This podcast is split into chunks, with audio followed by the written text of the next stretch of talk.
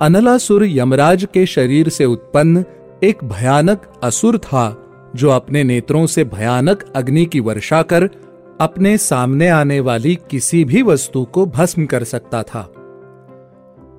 जब अनलासुर अपनी अग्नि से संसार में विनाश फैलाने लगा तो देवगुरु बृहस्पति के परामर्श पर सभी देवताओं ने गणेश जी की आराधना की।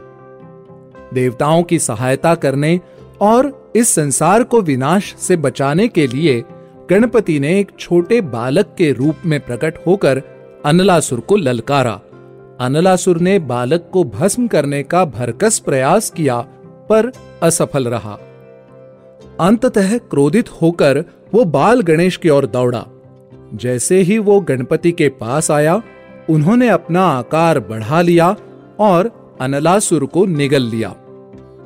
अनलासुर को निगलने के कारण गणपति के पेट में भयंकर दाह मचने लगी। और सभी देवताओं ने उस अग्नि को शांत करने के अनेक प्रयास किए। इंद्र ने ठंडे चंद्र को गणपति के मस्तक पर विराजमान होकर उनको ठंडक प्रदान करने को कहा। ब्रह्मदेव ने अपनी मानस पुत्रियों, सिद्धि और रिद्धि को पंख द्वारा गणपति को ठंडक देने के लिए समर्पित किया।